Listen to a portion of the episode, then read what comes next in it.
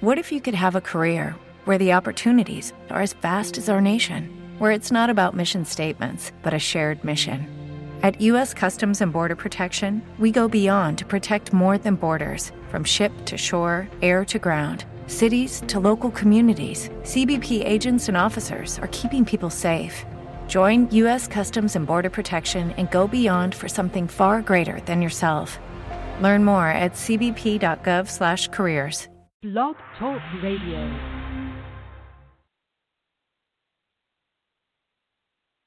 Here we. Come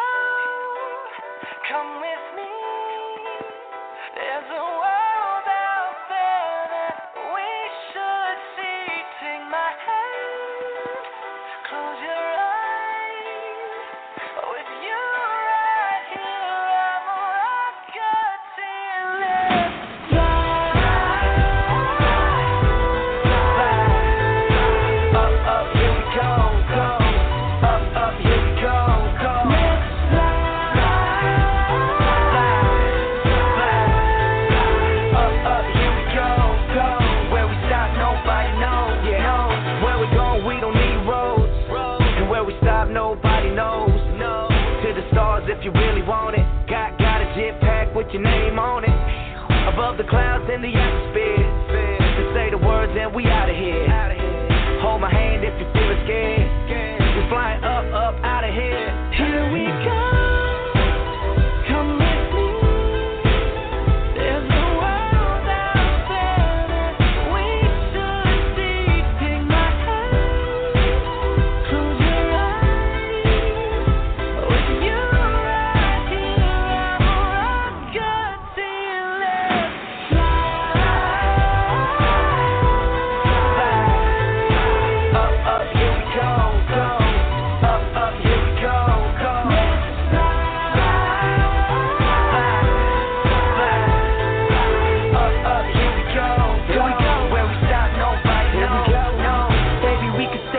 like a G6. Shop the streets of Tokyo, get you fly kick. Girl, you always on my mind. Got my head up in the sky, and I'm never looking down, feeling priceless. Yeah, where we at, only few have known. Want the next level, Super Mario. I hope this works out, cardio. Till then, let's fly, Geronimo. Here we go.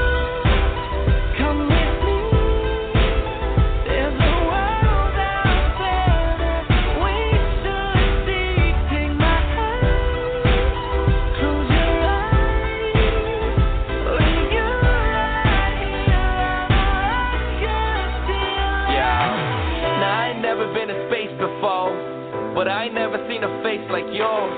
You make me feel like I could touch the planets. You want the moon, girl? Watch me grab it. See, I ain't never seen a star this close. You got me stuck by the way you glow. I'm like, oh, oh, oh, oh. I'm like, oh, oh, oh, oh. Here we go.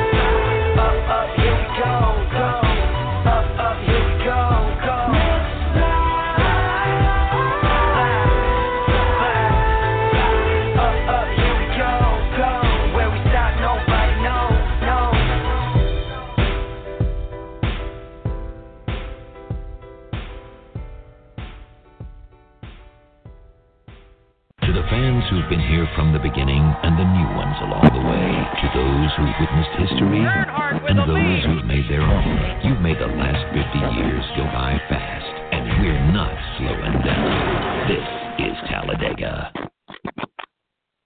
Good evening from Dega Nation. I'm Tim Disspain, outside of SpeedwayDigest.com. This is right out of Richmond, Richmond Raceway. The way the crow flies here, I'm approximately eight miles south of this 2.66 mile monster we call Talladega Super Speed. Steven, how you doing this evening, brother? I hope, uh, hope you got a little bit better. You've been sick the past couple of weeks, bro. Yeah, I'm doing a whole lot better this week than I have the last couple of weeks. I can actually talk, and uh I don't have to uh suck wind in between every sentence. And uh, I actually have a halfway decent voice back now. That's awesome, brother. And again, I want to thank you. Even with sick, you were Johnny on the spot, calling in, taking care of.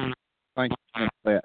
Let our listeners know the number to call in one five three eight three thirty six eighty one. And we have a last guest coming on tonight. We have uh, Brooks Taylor, Relations Director at Martinsville Speedway, is going to join us at twenty after the hour. But uh, talk about his big deal coming up there at Martinsville this this weekend. We're finally going to a short track, Steven, uh, and uh, I can't I can't wait to see how, everything pans out up there at Martinsville. This is what they call the the uh, paper clip paperclip, the half mile of mayhem. It's going to be a race to watch, man, brother. And Martinsville has always been a nice little track to go to, and uh, we've seen confrontation in the past there. We've seen uh, uh, we, we we we've seen Matt Kenseth and uh, Joey Logano go after it. We've seen Denny Hamlin go after it. Um, Chase Elliott, him and Chase Elliott go after it a couple of years ago. I mean, it's just short track racing, and um, it's been something that's been on been on the schedule ever since the beginning. Um, we we we've seen rivalries um, begin and end at places like that, and I'm glad that we're you know we continue to go to places like Martinsville. This is also the first opportunity of the year for some of these drivers that feel like in the first couple of races that somebody did something to them that you know they can get that little bit of payback onto them. Um, I say that all the time every time we come to Martinsville, but it's a good place for for you know somebody that you know again feel like they've been wronged. Uh, you know maybe maybe Daniel Suarez and Michael McDowell will go at it on the racetrack. Uh, you know you don't ever know what's going to happen, but um, I, I I like I like we still con- continue to come to Martinsville Speedway this weekend. It's going to be fun as it always is.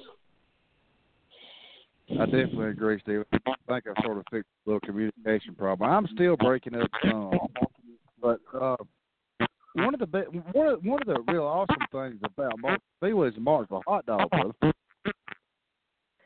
Uh, yeah, and, and they've gone back to the Jesse Jones hot dogs too. So, um, you know, we, we they had Smithfield there for about two or three years there, and uh, you know they finally went back to to the Jesse Jones Little Red Gut grenades that you know they had had there for more than fifty years, and um, you know it's uh it, it's unique in, in its own right. It, it, it turns the water like neon, some color, another when you're cooking the thing down.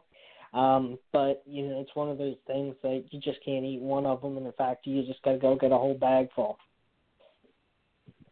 And you actually did that one year too, bro. That that, that was really neat. That was really neat. I do that every time I go there because you know I, I, I'm going to eat at least four or five or six of them, so I might as well just go get a whole bag full. Uh, like I said, Steve, let's go ahead and uh, talk about qualifying at uh, Fontana Speedway. We had uh, what you call one big bumper jam or whatever you want to call it. Everybody waiting with this with this new package out there at uh, Fontana. Everybody was lining up. They wanted. They didn't want. Nobody wanted to be the first one to go out. And uh, can you let us know a little bit about probably the reason that they didn't that they didn't want to run single cars, two or three cars. They wanted to go out in a group qualifying because the draft means a lot now with the package we have. Yeah, so at these big racetracks like these two mile racetracks in places like, you know, when we uh come back to Daytona or Talladega, um, Michigan, places like that, these places are so aero dependent. Um, the draft is something that um something that isn't necessarily evil. Uh, and it's becoming even more so at these tracks like uh, Michigan or uh, uh, Auto Club this weekend. So the only way that you're going to go out there and get any type of speed out of these cars, you've got to go out there and run as a pack. And the speeds were down anyways. Um, you know, there were there were some. Uh, these cars were only running about 170 miles an hour around there, 171, 172, 3, something like that.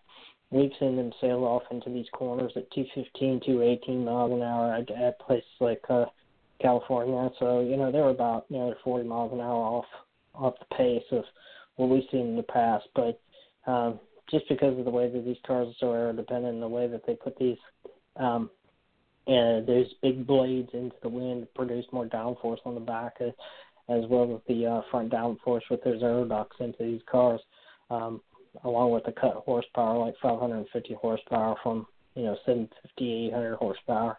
Um, you know, it really it really bogs these cars down. So uh, again, it's just a it's a necessary evil that uh, comes along now. That not only do you have to draft during the race, but you now have to draft during qualifying. Um, but as as uh, NASCAR said, uh, these drivers made a mockery out of it, and uh, I have to agree. Um, but then again, I think these drivers have kind of been making a mockery out of it for quite some time. Um, a couple of years ago, when they first started doing these group qualifying, I literally stood at the end of, of pit road uh, at Richmond and watched 20, 25 cars literally just sit there at the end of, end of pit road until there's about a, a minute left, um, maybe 45 seconds left on the clock. And then they all rolled off at the exact same time. Listen to the radios on it. You could hear spotters saying, "Okay, there's two minutes left. There's a minute and a half left, whatever. A minute and 15 seconds left." Counting them down because you know all these drivers, um, you know, uh, I think they've been playing games with with those group qualifying for quite some time. And um, while it was uh, designed to exa- uh, to add some excitement into qualifying and instead of seeing single car runs out there.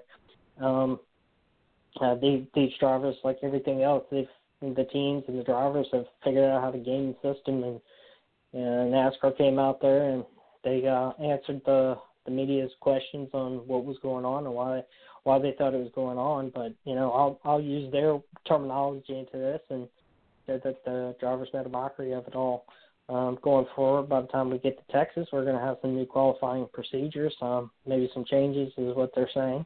Um, not not this weekend at Martinsville, but honestly, I'd like to see them go back to a. I'd like to see them go back to single qualifying.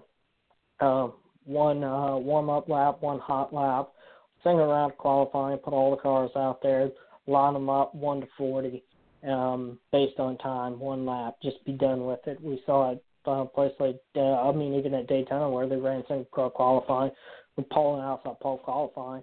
Um, they were able to get that done in just a little over an hour, right about an hour or so, and I think that's condensed down condensed down enough um, that if we can, uh, you know, uh, keep keep qualifying about an hour, um, you know, with single car runs, I don't think the only way to do it is go to single car qualifying one round, uh, put everything you got into it, just like at the short tracks. Um, maybe at a place like Daytona or Talladega, you might need uh, three laps or two, you know two laps or something like that. But for the grand majority of the racetracks, I think you go for single lap, um, warm up lap, hit the line, and then uh, then your hot lap and go back to the pits. And you know, I think that you can get it done in about an hour. That's just my suggestion. I think yeah, I don't know if NASCAR is going to look at doing that um, in the near future, but if I had to say, I think I'd I would like to see that happen, and I think that we just do away with the rounds because I think it games the system just a little too much. I think it one round, one lap makes the drivers put everything into it they have in one lap. That's right, Steven. And uh, excuse me. Uh, I, I hope I fixed my little scratching problem there. But uh, oh, there it comes again. Anyway, uh, Senior Vice President of Competition Scott Miller um, uh, spoke with some of the media after the qualifying deal there at uh, Auto Club Speedway. Let's listen to a little bit about what Scott Miller had to say. Give us your opinion Yeah. on what you saw out there. Well, I saw I saw obviously what uh, what our fans um, don't want. Obviously, having the last 12 cars wait until they couldn't get a time posted on the board and kind of making a mockery out of the qualifying is not what we expect for our fans and it's a little bit on us in that we uh, you know we hoped we hoped things would go better than that. It's an exciting show when they're out there on the racetrack, but obviously we have a little work to do on our our part to get a little bit better format so things like that can happen. Um, you know, we certainly want to provide our fans with with what they deserve, and uh, we and the teams didn't do a very good job of that today, so we're really disappointed. That, that's pretty much going to be the end of uh, this format. Is you might have to make some tweaks. I I think we will definitely make some tweaks to it. Not quite sure what. I mean, we've we've been working on a few kind of other things, but we really don't want to go back to single car qualifying. There may may not be another way, but uh, we want to try to uh, exhaust every possibility before we do that because that's just you know it's not as fun, not as intriguing of a show as kind of the group situation. So we're going to try to try to figure out a way to to adjust um, the group qualifying thing and not go back to single. But uh, you know we got some work to do on that. Any, any timeline on potential changes? Huh? Any timeline on potential changes? Well, I mean, we don't, we won't see this sort of situation out of Martinsville. So I would say that by Texas, we're going to have to, uh, you know, because it'll be a little bit the same scenario with, you know, wanting to go out there and run together and draft. So I would say that by Texas, we will, we will have something different in the queue. All right, thank you guys. And just as you spoke, Steven, there, uh, Scott Miller said the same thing you did. Going to Texas, there's probably going to be some tweaking in the qualifying. Uh, Scott Miller, their uh, senior vice president of competition there NASCAR, mentioned that he did not want to go back to single car qualifying, and that was sort of contradictory to what you want. You would like to go back to single car qualifying. But Steven, is this just the animal that we have built? And you and I know the drivers, crew chiefs, our good friend Lambert Reynolds, they're going to push the envelope to to the extent. And is this just an animal that we have built in the sport nowadays, trying to make competition better? I mean, just want to throw it out there.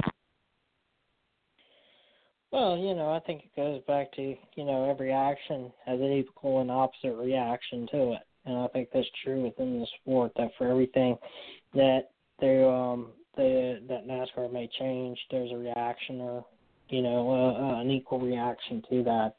Um, as we continue to try and get the competition closer and closer together, um, as we try and make tweaks to uh, bring fans on board, give them some on an intriguing show and a reason to tune in on, on TV or radio or even through th- social media. Um, yeah, I think so. I mean, it's a it's a reaction. It's a reaction to it. You know, again, but uh, for every rule that NASCAR implements, there's an engineer working somewhere to figure out what the gray areas of that rule is that they can bite around the rule without breaking it. So, you know, again, you know, in, in qualifying, these these drivers they've figured it out and they've become masters at it at this point. Um, this is the first time that no cars took time, and the pole sitter had a zero um, zero time, and um, you know this happened in uh, 2015 at Kentucky, I believe, in the Truck Series. Um, we had the same scenario out there where uh, trucks didn't take time, and pole sitter sat on the pole with, with uh, both, you know, big old zeros up there. So, um, you know, we we don't want this to become the norm. We don't want, uh, a, you know, fan, like they said, the fans don't want to see they, these drivers on the pit road and not not not take time. Um, but you know, again, they've got to make the changes, and you know, uh, as they make the changes, drivers and teams are going to react to those changes.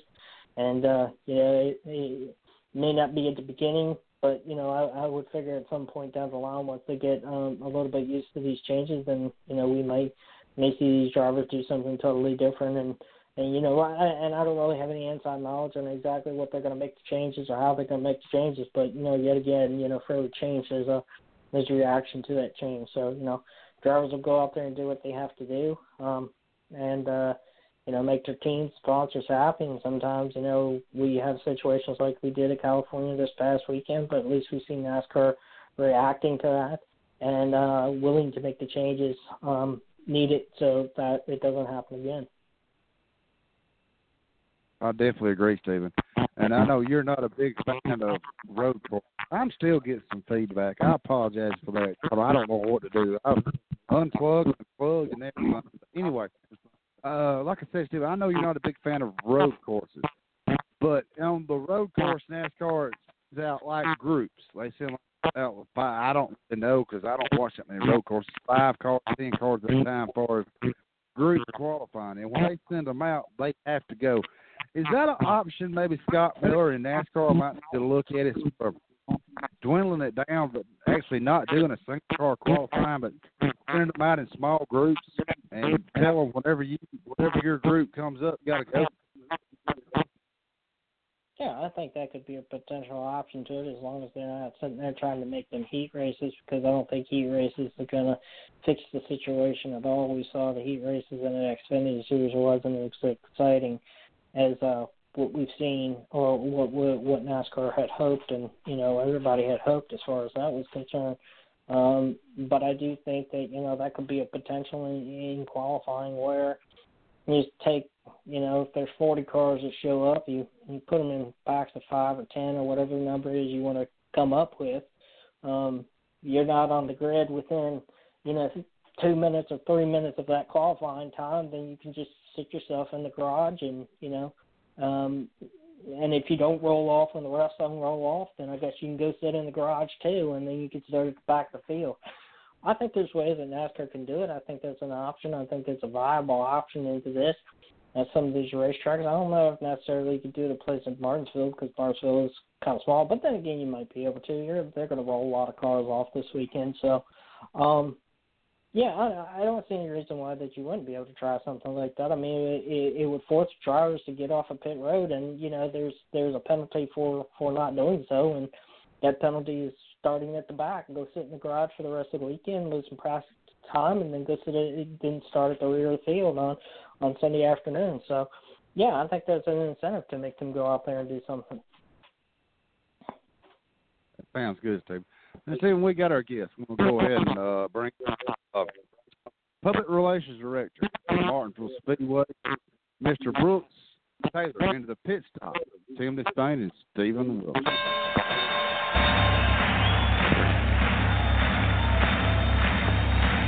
Ladies and gentlemen, welcome to the main event.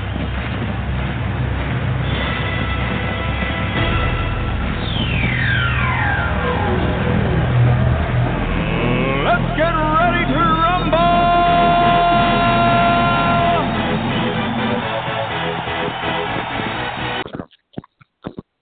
Brooks Taylor, Public Relations Director, Martinsville Speedway. How you doing tonight, my friend? I'm great. That's quite the uh, quite the introduction. I hope I can uh, I hope I can live up to it. Well, I know you can because whenever we had Mike Mike Smith on, Mike always loved that introduction, Brooks. He did. Well, you know, Mike's a good fella. He actually texted me earlier this week, uh, wishing us good luck and and good weather, and uh, and I think we're we're definitely getting the good weather. So we'll uh, we'll certainly take it. That's right. And Brooks, again, thank you for calling in tonight. Such short notice, and I'm having a little bit of technical difficulty on my side here in Talladega, so I'm gonna hand you over to Steven Wilson, which is right outside of Richmond up there, and let him ask, ask you a few questions. And if I can get this fixed, I might have a couple of questions. But thanks again for coming on, Brooks. We appreciate it. Absolutely. Thank you guys. Brooks thanks. I appreciate you taking time to come on here tonight. And again, sorry about this lateness of uh, the note to get you on tonight. Um, first question I got for you is Martinsville Speedway has been on on on the circuit and, and since 1949. It's been in operation since 1947. What makes Martinsville so special that people should come there and watch a race?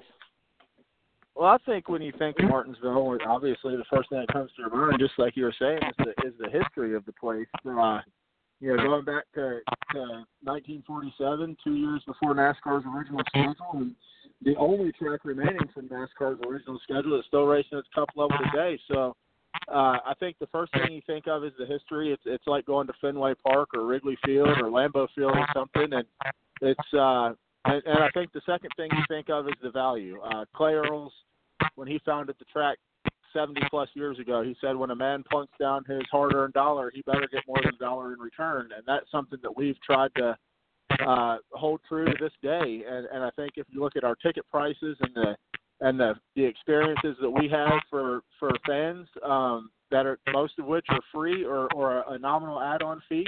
Uh, we, we've tried to do just that, and then obviously the, the racing speaks for itself. You know, if you go back to the first race, uh, September 7th, 1947, Buck Baker led the first 48 laps, and, and Red Byron passed him with two to go. Um, and, and we've had close finishes ever since. So um, I think people, you know, I, I think those three factors are the are the biggest reasons that that people have come to Martinsville. Martinsville Speedway is attractive. we've seen rivalries both start and end at. We've seen the the Kenseth and Logano, the Elliotts and uh, Hamlin and others develop at tracks like that. It's just good old short track racing out there. You know, as as as we begin our short track season with Martinsville and Bristol and Richmond going to finish it up here in the spring, you guys get a little bit of the first taste of this. Sometimes it's you know one of those places where drivers get an opportunity to you know get some get back at somebody they feel has wronged them during the first couple of races of the year. How do you think that plays into you know what what the sport is today and how what NASCAR's are uh, NASCAR fans are yearning for when they come to the racetrack?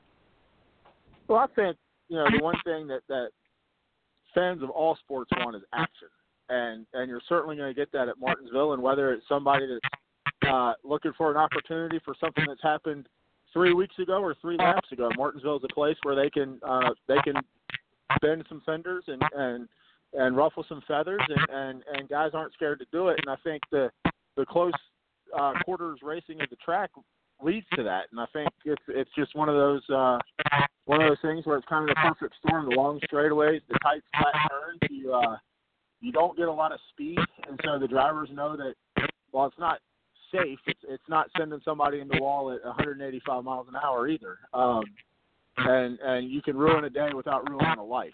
Um, so I, I think that's uh, yeah, I, I think that's sort of what what to all that, and and, and we certainly embrace it. A couple of years ago, Martinsville Speedway went on uh, through a renovation there. You kept kind of a retro theme there. Um, you know, uh, we've seen at other tracks, you know, they try and build up the fan experience both inside and outside of the track on race day. What are some of the things that you guys are doing today that you have done in the past or something today that you've changed the way that you interact with fans both on race day and throughout the week? Well, I think uh, some of the, if you if you look at the the things we've done uh, to to help build the fan experience, and like I said before, without uh, without hurting the wallet too much. On Friday, Friday is free to everyone. Um, you can you can come in and, and watch the Truck Series practice for free. We've got uh, autograph session with the Truck Series drivers, and then that's followed by the hauler parade. And a lot of people come out and they line up and down 220 to watch the haulers come come rolling in. That's a pretty neat deal. And then on Saturday, um, it's youth 17 and under are free uh, for the Truck Series race and, and Cup practice and Cup qualifying, and then we've got Fan Fest after that, where you get to see guys like Jimmie Johnson and Clint Bowyer uh, kind of let their hair down a little bit. We've got Bubba Wallace in that, Paul Menard, and excuse me, they'll uh, they will uh, they'll be playing fun and games, and and there'll be prizes, and that's all free to the fans. And then on Sunday, um, we've got the free race experience, which is a, a thirty dollar add on to your ticket, and you'll see a lot of drivers. Uh, you know, and uh, doing Q and A's. It's all on the track. You can be down on the track for driver introductions. Uh, and then if you look at some of the things we've done around the facility, one thing we've always been careful of is not violating the integrity of the history of Martinsville. Uh, but we've done things like we've added the sky deck above uh, turns one and two, which is a, a sort of a VIP outdoor suite experience for the fans, and, and the fans are able to uh, go up there and there's a buffet throughout the day. Um, you know, so if they want to purchase that experience, they can. Um, we, our our tickets start at forty seven dollars, and I don't think we have a ticket above a hundred dollars. So trying to keep the cost low um, are, are are some of the things that we've done. And then of course it's the only place you can get the famous Martinsville Speedway hot dogs. So uh, if that doesn't get you out, I don't know what will.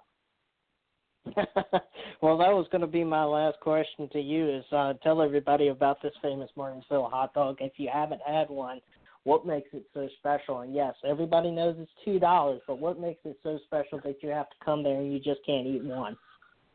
Well, it's uh, it, it's it's a, a a red hot dog, uh, Jesse Jones hot dog on a steamed bun uh, with chili, mustard, onions, and slaw, and it's uh, it's sort of just how people eat hot dogs in Martinsville and Henry County, and it's something that we've had since the beginning. And uh, you know, a lot of times uh, sports venues as a whole will try to promote a, a certain concession item. The hot dog is something that really took a life of its own. Uh, it's something that's just been around since 1947, and uh, it's it's just a piece of Martinsville. You you come to the racetrack, and uh, if it's your first time, uh, you don't have to like it, but you have to try it. I feel. Um, I feel like you can't come and say, you know, I, I didn't have one all the way, or I, I didn't try one all the way. Um, so it, it's just uh, it's just something that that is really taken a life of its own, and on a typical race weekend, we'll sell somewhere in the neighborhood of sixty-five thousand hot dogs. That's pretty good. Well, Brooks, I appreciate you taking the time on here uh, to come on here tonight. I don't know if Tim has gotten his audio issues fixed up, but if he's got a question or two, if not, um, I can get you out of here and uh, you know let it. Uh, I'm gonna let him. I'm gonna let him figure out if he got his uh, audio issues figured out real quick. Tim, you you got us. Yes, sir. I'm back. I don't know if I got the audio figured out or not. Am I breaking up real bad? Uh, sounds good to me. Okay, all right. Thanks, Brooks. Thanks, Steve. And just and just to touch on, uh, that was going to be one of my questions. The Martinsville hot dog. Uh, Suzanne and I, we made the trek up to Martinsville. I don't remember how many years ago it was when we first started getting into this media stuff. We met Stephen and his wife AM up there, and you know that was back when Mike Smith was PR guy there. And I want to tell this story on Stephen, if you don't mind. Stephen said, "I'm on run down and get us some Martinsville hot dog." We was in the press box. I said, "Yes, Stephen, go ahead and bring me one back." Well, Stephen didn't only bring one; he brought a whole bag back, Brooks. It was probably fifteen or twenty Martinsville hot dogs.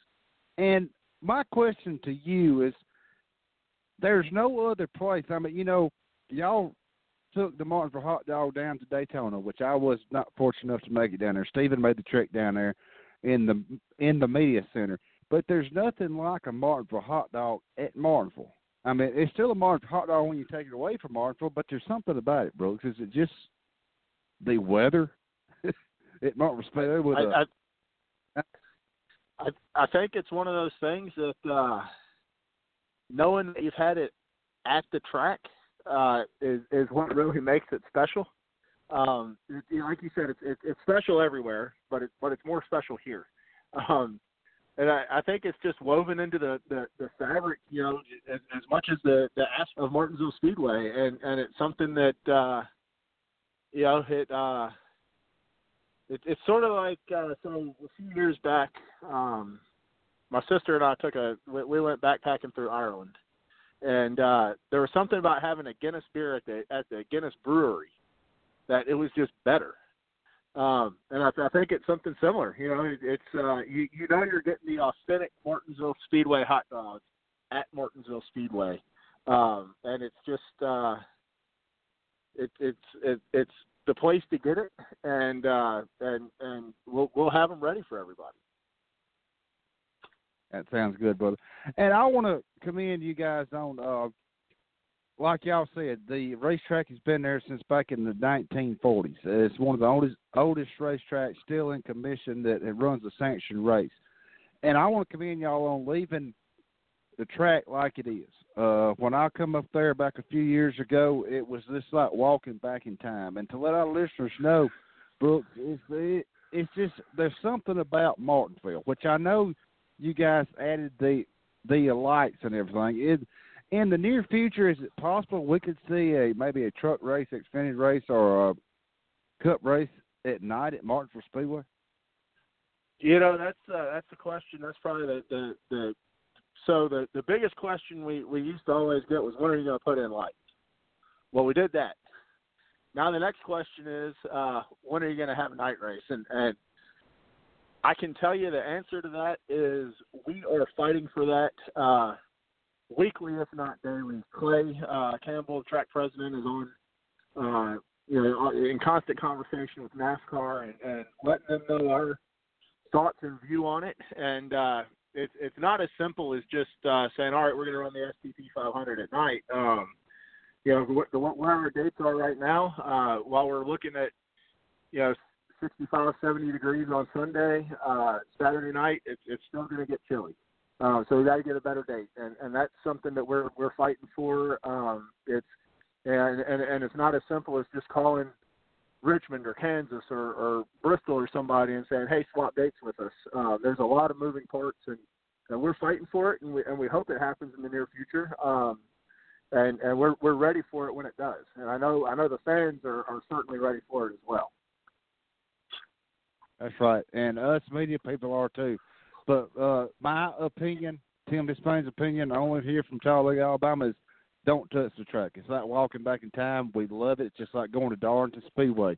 It's like going back in time. We love it like this. But Brooks, thanks again for calling in, and we want to let you thank any of your sponsors for the racetrack. Any anything you want to throw out there for the fans or anything y'all got going on, ticket prices or anything you got to floor, brother.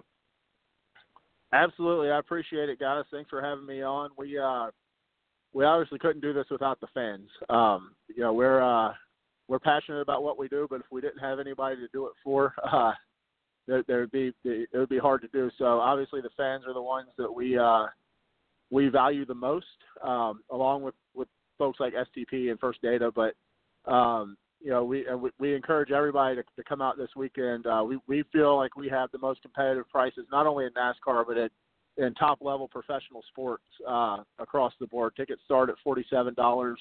Uh, we've got them on sale, 877 Race Ticks or MartinsvilleSpeedway.com, and somebody will be more than happy to to to help you with that uh, that order and, and make sure you get the right seats. And um, it's going to be a great weekend, uh, great race, and great weather. That's the That's the biggest thing that we're trying to to to get out there. The forecast is really in our favor this year, and, and we're uh, we're really looking forward to just a great weekend at, at Martinsville Speedway, and uh, and hoping to see you guys out soon. Um, we uh, we uh, welcome anytime. Brooks, thank you. We are we are uh, sanctioned body hard card holders, so uh, I'm gonna get with my with my good my with my smarter one of the bunch here, Steve com. We'll probably send we'll probably send you an email. We're probably gonna come up this fall, brother, if that's okay, and make our check up there. Well, we're looking forward to it. Steven sending everybody else that's writing for Steve, uh, Speedway Digest, so he needs to, to hop on board and come on down too. It's uh, not a long trek for him coming from from just outside of Richmond. Uh, so, uh, but but when you guys come, we'll we'll look forward to it. We'll have we'll have plenty of those hot dogs uh, waiting for you. All right. Thank you very much, Brooks, and good luck this weekend with STP 500 weekend there at Martinsville Speedway. We appreciate you calling in, brother. Don't be a stranger. Absolutely. Thanks for having me. I'll come on anytime. Thanks, Brooks. We'll see you, brother. Brooks Taylor there, Stephen PR, public relations director there at Martinsville Speedway. He took over after Mike Smith. And just, I hate to bring up Mike Smith all the time, but Mike Smith is a character. And some of the stories that I want to tell, I could probably not tell. But anyway, I want to thank Brooks for coming on. And Stephen, we got a, uh, Brooks said he's going to take care of us. We need to, we, we need to book at Suzanne, if you're listening, we need to book at up there to uh, Martinsville Speedway this fall. I mean, you know, we're going through a lot of races this year, so uh, we're going to try to keep our listeners and fans up to date what all's going on. And I think uh, a little crackling thing just come back. But uh, Stephen, your your take on there, just like what Brooks said. He said, you know, and I kept telling him, and uh, I, hate, I hate to keep saying it, but don't change the track. It's like walking back in time.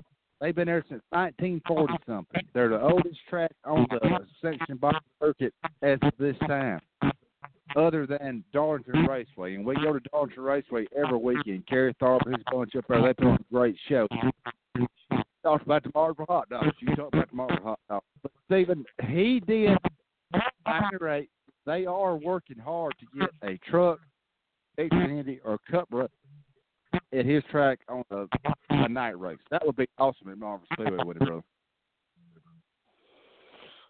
Well, I went up there for the late model, that first late model race that they had under the lights, um, and that was their first official night race at Martinsville. Um, they're going to have a in about 2000, about 2005 or 2007. They were supposed to have a night race where they're going to bring in temporary lighting, run an Xfinity Series race. Um, but unfortunately, that had to be rescheduled for the daytime. So um, that late model race, um, they ran the uh, the uh, late model 300 lap late model event that they run up there every year in October, and I went up there and watched that. Um, I think that place was electrifying. Um, to to watch these cars run underneath the lights out there, um, to watch the sparks fly from underneath the cars. Um, you could see them rubbing fenders and sparks flying from cars, and you know, I, I think it made it more electrifying to be honest with you. And we seen the fall race where the time difference. Well, the last 50 or 50 or so laps are run at nighttime under those lights, and uh, I just think it just makes it special somehow. Um, I'm glad that Richmond went back to night races because Richmond had uh, had been night racing for nearly 30 years at that point, and you know they they ran a couple of pair of day races, and um, I don't think it was as as special. Um, it, it's just something about nighttime racing at short tracks that I think a lot of people just remember from going to short tracks, growing up at short tracks, dirt tracks, asphalt tracks, etc. on Fridays and Saturday nights, and I think it just makes it a little uh, even more special that we see those, we see these tracks like Martinsville um, and these in. And honestly, I would like to see a, an event there be totally running in the night. But as Brooks said, you know, there's a lot of moving parts and pieces that have to come together. Um, you know, this isn't the time of year in Virginia that you're going to go and run a seven o'clock night race on Saturday night because you know you're going to be sitting in 30 degree weather. Uh, if you're lucky, you may be in the 40s, and you know even if even if you're even luckier than that, you may be in the low 50s. So either way, it's going to be a very cold time to sit out there for three hours and watch 500 laps around Martinsville. You got to push this thing a little bit further off into the year, somewhere late April early May, before it starts getting really, really hot um, here in Virginia and getting the uh, the humidity in here. I think that would be an appropriate time, or you know, if they can move the the October race up to September or something like that. Um, you know, you could uh, run some decent events like that. But you know, it, they understand the problems. They they understand that you know what it takes um, to to move these events, and you know, I think the, he he said exactly you know what a lot of times that sometimes fans and media and everybody involved sometimes forget. There's just so many other part moving parts and pieces that they don't necessarily control and are out of their control that that would make the the the swap um you know the the problems with the swap i mean we already see with atlanta they've been trying to move that race um ever since that they gave the labor day race back to darlington uh raceway so um you know, I, I think that you know maybe you know as we start approaching this you know this new 2020 2021 schedule and things like that, I think there may be opportunities in there, as NASCAR says, they're looking at everything, and maybe they can shake this tree up a little bit and move some move some races around. And um, I, I think that you know I think that that would be the opportunity for both Atlanta and Martinsville to move an event. Um, you know, and then you know they, I think you know by moving some events around that they could potentially um, go to Atlanta, go back to Texas, and then by the time they come back here to Martinsville, it's you know, nice 70 degree weather here in Virginia at nighttime.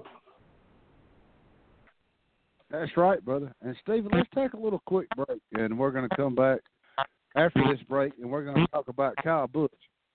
Kyle Busch hit win number 200 to tie. Well, I don't want to put him in the same boat Kyle Petty. Anyway, we'll talk about all that whenever we come back. But I want to, I want, I want to dedicate this song here to uh, Kyle Busch. You can't take something away from him.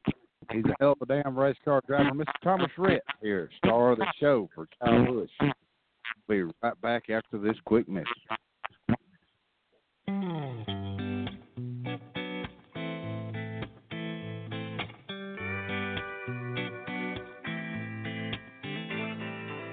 Walking down the street, hand in mine, it don't keep them other guys. And that one eyes looking at you But it's alright and that's okay. Who could blame them anyway? You're so pretty and you ain't even got a clue. Cause everywhere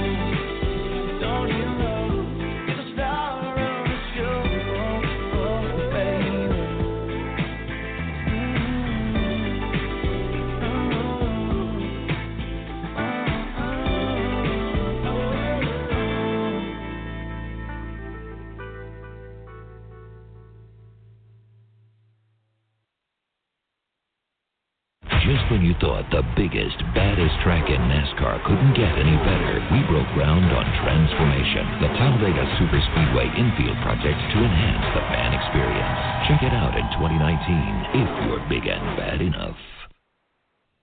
We're back live from Talladega, Alabama. I'm Tim Disspain, uh, alongside of SpeedwayDigest.com. He's live right outside of Richmond Raceway. Stephen, uh, Kyle Busch got his 200th win this weekend, and uh, at Fontana and Auto Club Speedway 400.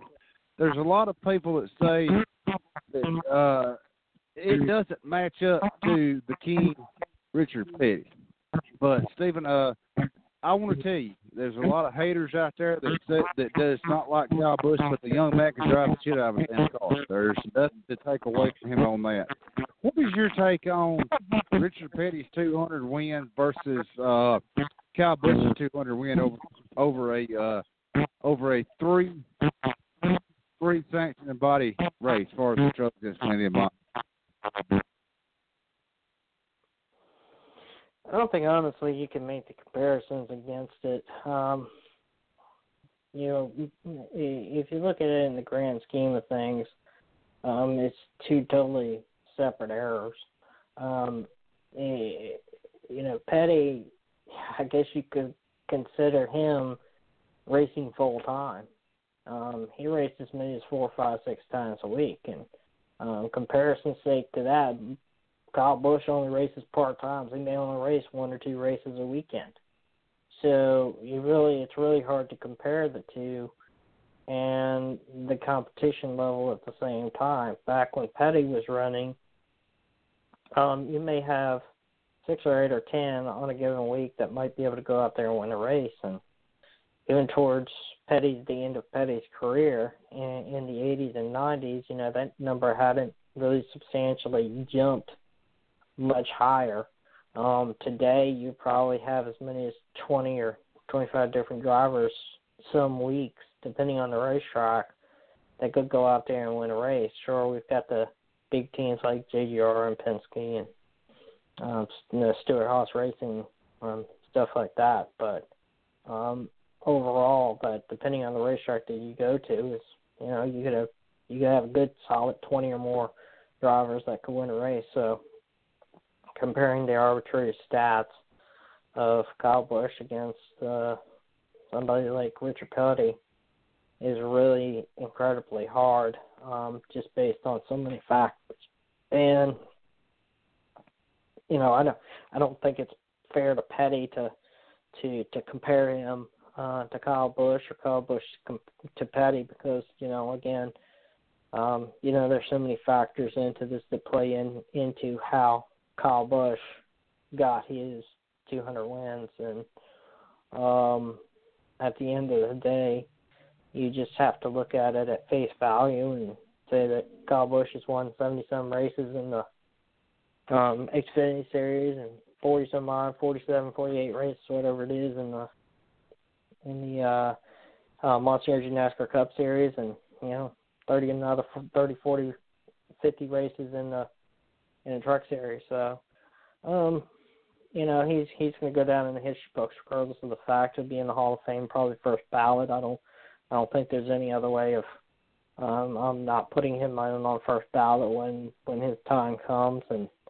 um he's definitely a Hall of Famer. If he quit today, um he's a Hall of Famer. I think he's uh there's not much that he hasn't accomplished. Uh um, I know he has said if he could get in an IndyCar and it was competitive, he he might go run the Indy 500 or might do something else. But he's just really focused right now, and I think you know he's he's in his early 30s or so, and you know he's got a lot of more years left underneath. I mean, so by the time he's done, um, you know he'll he'll solidify the the number of wins in Xfinity and the Truck Series for sure to probably an unreachable or unsurmountable uh, number um, by a driver, just based on the way that um, drivers move through the series these days, and there's very little investment by other drivers to build their own equipment and go race their own equipment in the lower series, and um, you know he he'll probably surpass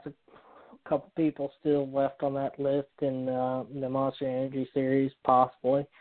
Um, but again, I think it's just hard to quantify the two together. I don't know how you, I don't know where you start drawing the line at as far as their their stats, their overall stats, and how you make a comparison between the two of them. And um, I'm glad he got to the 200 wins because now we can stop talking about it and focus on something else. But you know, at the same time, I guess you know it's a story that we're going to talk about and we'll probably talk about for quite some time. And uh, as he continues to win races, we'll continue to talk about the the 200 number or whatever the magic number is.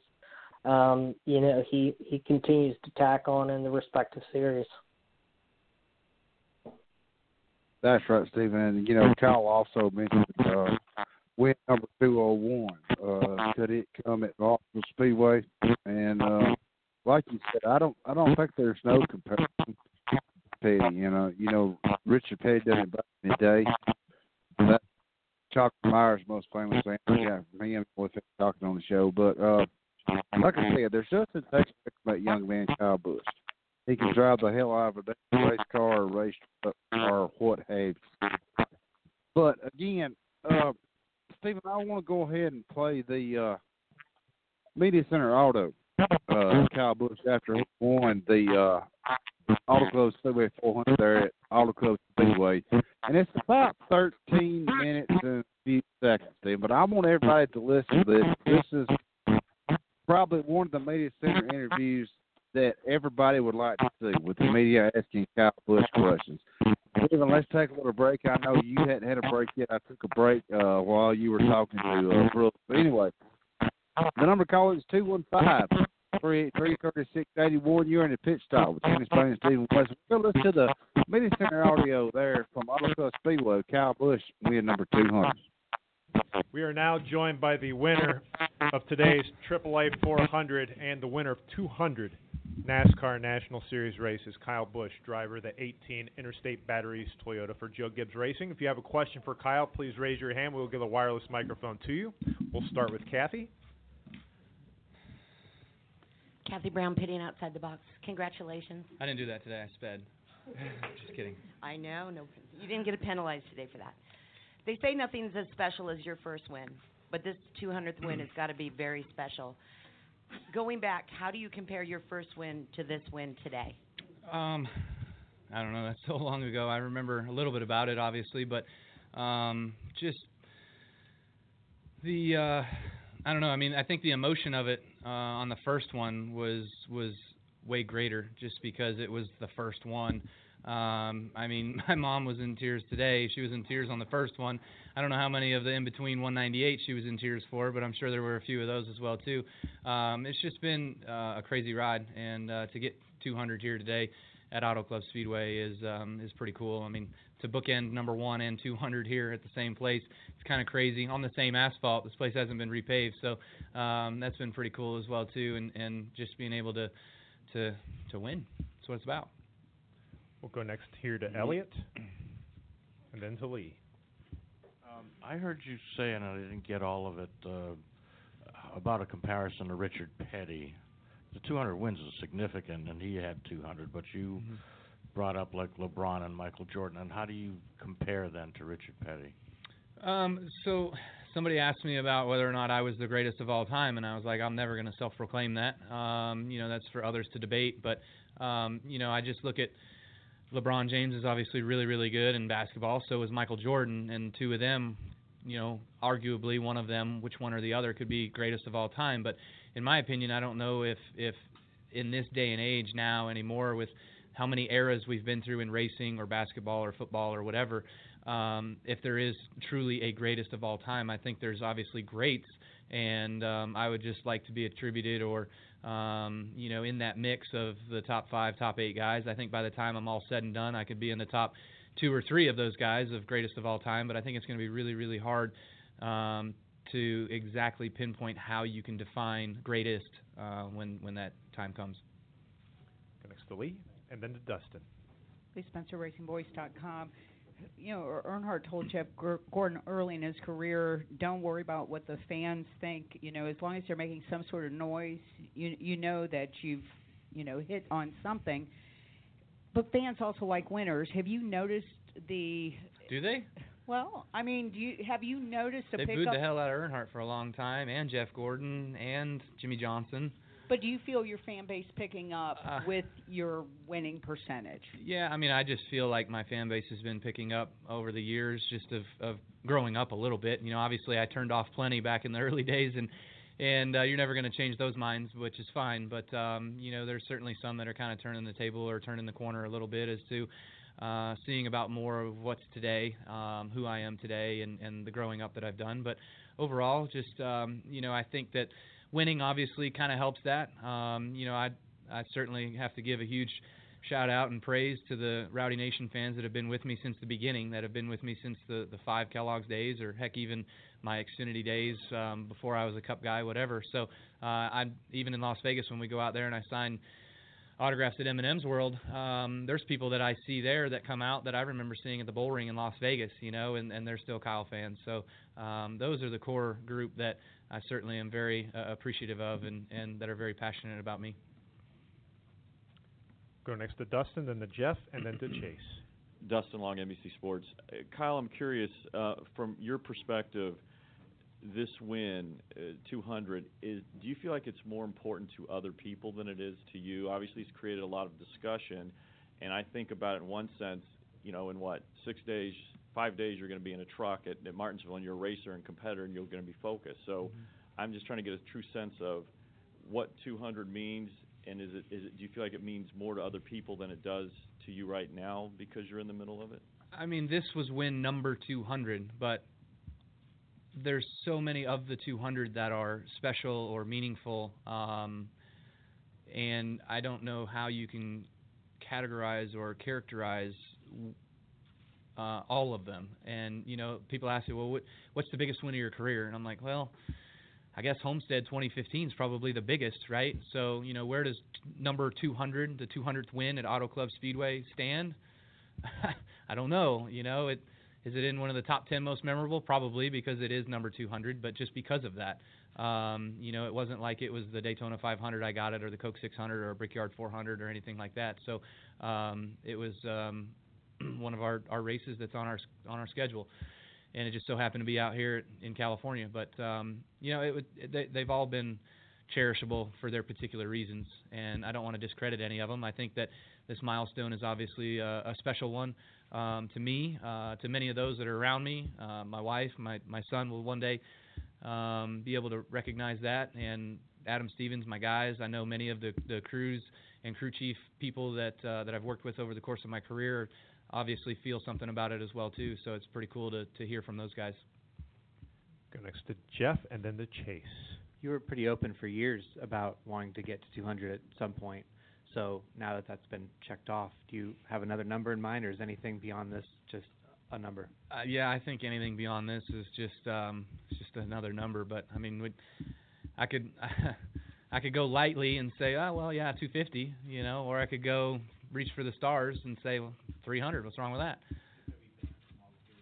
I'll, I would be banned from all of them by then. Exactly. You know, um, if I won 100 cup races, they'd probably be like, all right, that's enough. You're done. Um, I don't know. Nobody from F1's calling, so um, you know that's about the only thing higher, I guess, that I could try to go do. But um, you know, with with being close to 100 on Xfinity, that's kind of what I said I'd I'd quit at. The truck stuff, being in the 50s, just I'd love to be able to continue on with that and be able to race those. They're my trucks. Um, I like that. I like working with those guys, uh, my guys, my team, my company. And then on the cup side as well too. You know, somebody asked me, they're like, "Well, is 100 is 100 a number?" And I was like, "Sure. You know, we'll we'll set the next number on the cup side at 100, and it's going to be hard to get there. There's no question about that. Um, you know, but you might as well set your goals high and and go out there and strive to achieve." Next to the Chase. Chase NASCAR.com.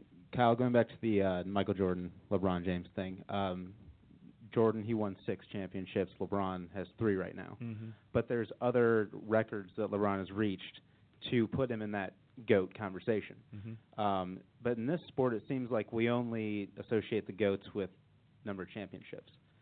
So with you reaching this number today, do you think it's fair to talk about the greatest drivers of all time or, or some of the greatest and just focus on championships? Yeah, to me, um, you know, there, like I said, in different eras, there's so many different things. Uh, Jimmie Johnson, uh, he should be the GOAT, right? He should be the greatest of all time. He won the most championships in the most different ways of having to win a championship in the most different cars that he had to drive to be able to win races. Um, you know, with before 2004, it was always the whole season was the champion, right? Now, then we had the 10 race playoff. Now we have three, three, three, and then one. You know, and, and unfortunately for me, I've made it to the Final Four the last four years, and I've only won it once. You know, so I feel like LeBron James, where I can make it to the finals, but then once I get there, I can't quite close it out and get it all done. You know, so um, there's, like I said, there's so many different. You said it too, comparables that not every single one person is going to have every single one of them, right? There's going to be this guy's got this, this guy's got that, that guy's got that, this guy's got this. And so I think that's what makes it to where you can't always say that there's a greatest, that there's greats. Okay, we're going to head up to the skybox. Any questions in the skybox press box? One question. Go ahead, skybox.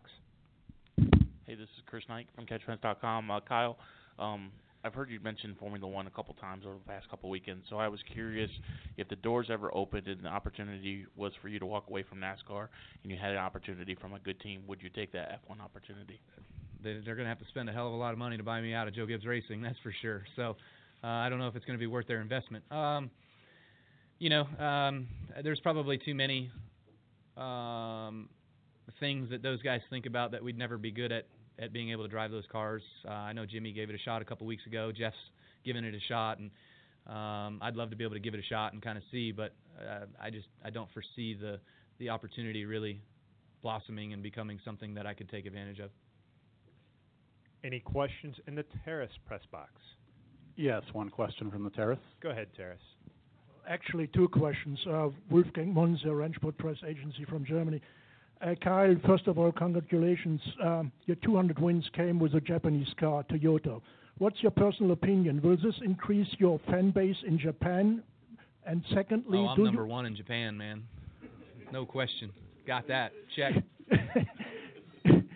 And question number two: Do you think personally there is no, maybe now a possibility you get a trip invitation to the headquarters in Japan to get a special award from the Toyota headquarters? Um, you know, I unfortunately um, back when I won my championship, I was invited over there, and just timing didn't work out, and I wasn't able to get over there in order to be able to go and and see those guys. There's only one guy that I need to be my fan over there in Japan, and that's Akio. So as long as Akio's a fan, then uh, I'm all set. I'm good. But um, no, I'm sure we've got plenty of uh, of Japanese fans from Japan that are huge about being Toyota followers and Toyota supporters, and um, you know it's cool to be able to have them over here. And for as much influence as they have on the U.S. economy and the things that they do, building cars here in the U.S. with nine or 12, 12 different plants, um, over 60,000 employees, uh, American employees that, that have jobs here is pretty remarkable. So obviously, uh, we wouldn't be in our position today without their support and um, the men and women of Toyota TRD that do such a great job to get us fast race cars each and every week to the racetrack. Any And Steven, that was uh, Kyle Lewis there in the Main Center in Fontana, California. In the Cup Series, the Volunteers National Cup Series, he won his 200th race over all three tier series. And you and I, we have talked about uh, how does that compare to Richard Petty. Anyway, uh, Steven, uh, if you got everything for uh, Martinsville Speedway, the TV times, radio times, let you ahead and say that out there. I'm to put you on the spot still real quick. But uh, go ahead and get that out there, and we'll thank everybody that come on, and we'll jump out of here, brother. All right. Well, Martinsville Speedway this weekend, a little half mile paperclip out there. Um, everything gonna kick off. We got a bunch of practices here coming up on Friday throughout the day, and uh, kicking it back over to uh, uh, kicking it over to Saturday at 10:40 a.m. NASCAR Gander Outdoor uh, Truck Series qualifying for that. Two o'clock, 250, 250 laps, 131.5 miles for Gander Outdoor Truck Series 200 out there to be immediately followed beyond that. Monster Energy NASCAR Cup Series qualifying right around 10, 5, 10 p.m. Um, so just right after the Gander Outdoor Truck Series uh, event um, finishes out on that. Um, FS1 has your uh, has uh, uh, covered for uh, trucks and uh, Monster Energy Series that day. MRN's got the radio there, Sirius XM also. Sunday STP 500 out there, two o'clock race time. Uh, 263 laps. Uh, five sorry, 500 laps, 263 miles for them. Uh, Monster Energy NASCAR Cup Series uh, racing from Martinsville Speedway. Fox got coverage for you. Um, MRN, that Sirius XM Radio has your uh, has your radio coverage for that. Um, it's gonna be a fun weekend out there. I like Martinsville Speedway, and hope I can get back to it in the uh, in the uh, near future. That's right, brother. And we're gonna try to get back up there this uh this fall up there Barnes Speedway. Brooks Taylor a bunch up there at Martinsville Speedway. They put on one hell of a show. A half mile of mayhem. The paperclip there at Martinsville Speedway. Y'all tune in this weekend. It's gonna be one hell of a show. I love short track racing. It's probably a whole other show we can talk about like you and I we have talked about. The NASCAR might be exploring new short track venues or whatever, but that could be a whole uh whole other show. But I want to thank Brooks Taylor from Martinsville Speedway taking time out to come in to call in the pit stop and it's like Steve Winston. I want to thank you very much for everything that you do for us. And uh my next race is going to be Shadow Creek Speedway. I don't know what you said your next race is going to be, but Steven, let everybody know what you follow it on social media website, brother. You got the floor. You follow us at Speedway Digest on Twitter, Facebook.com slash Speedway Digest, and SpeedwayDigest.com. Awesome, brother. And mm-hmm. we're going to say good night. I'm Tim Disspain from Talladega, Alabama. He's Steven Wilson. SpeedwayDigest.com, just right outside of Richmond Raceway. Steven, thank you very much for everything.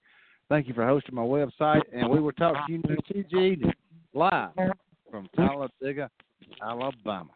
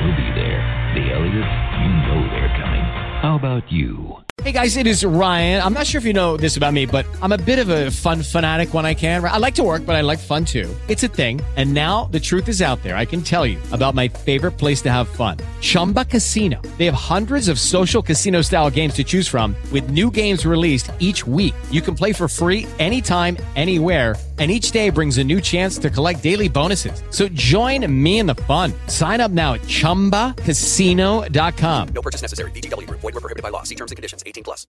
With the Lucky Land slots, you can get lucky just about anywhere. This is your captain speaking. Uh, we've got clear runway and the weather's fine, but we're just going to circle up here a while and uh, get lucky. No, no, nothing like that. It's just these cash prizes add up quick. So I suggest you sit back, keep your tray table upright, and start getting lucky. Play for free at LuckyLandSlots.com. Are you feeling lucky? No purchase necessary. Void where prohibited by law. 18 plus terms and conditions apply. See website for details.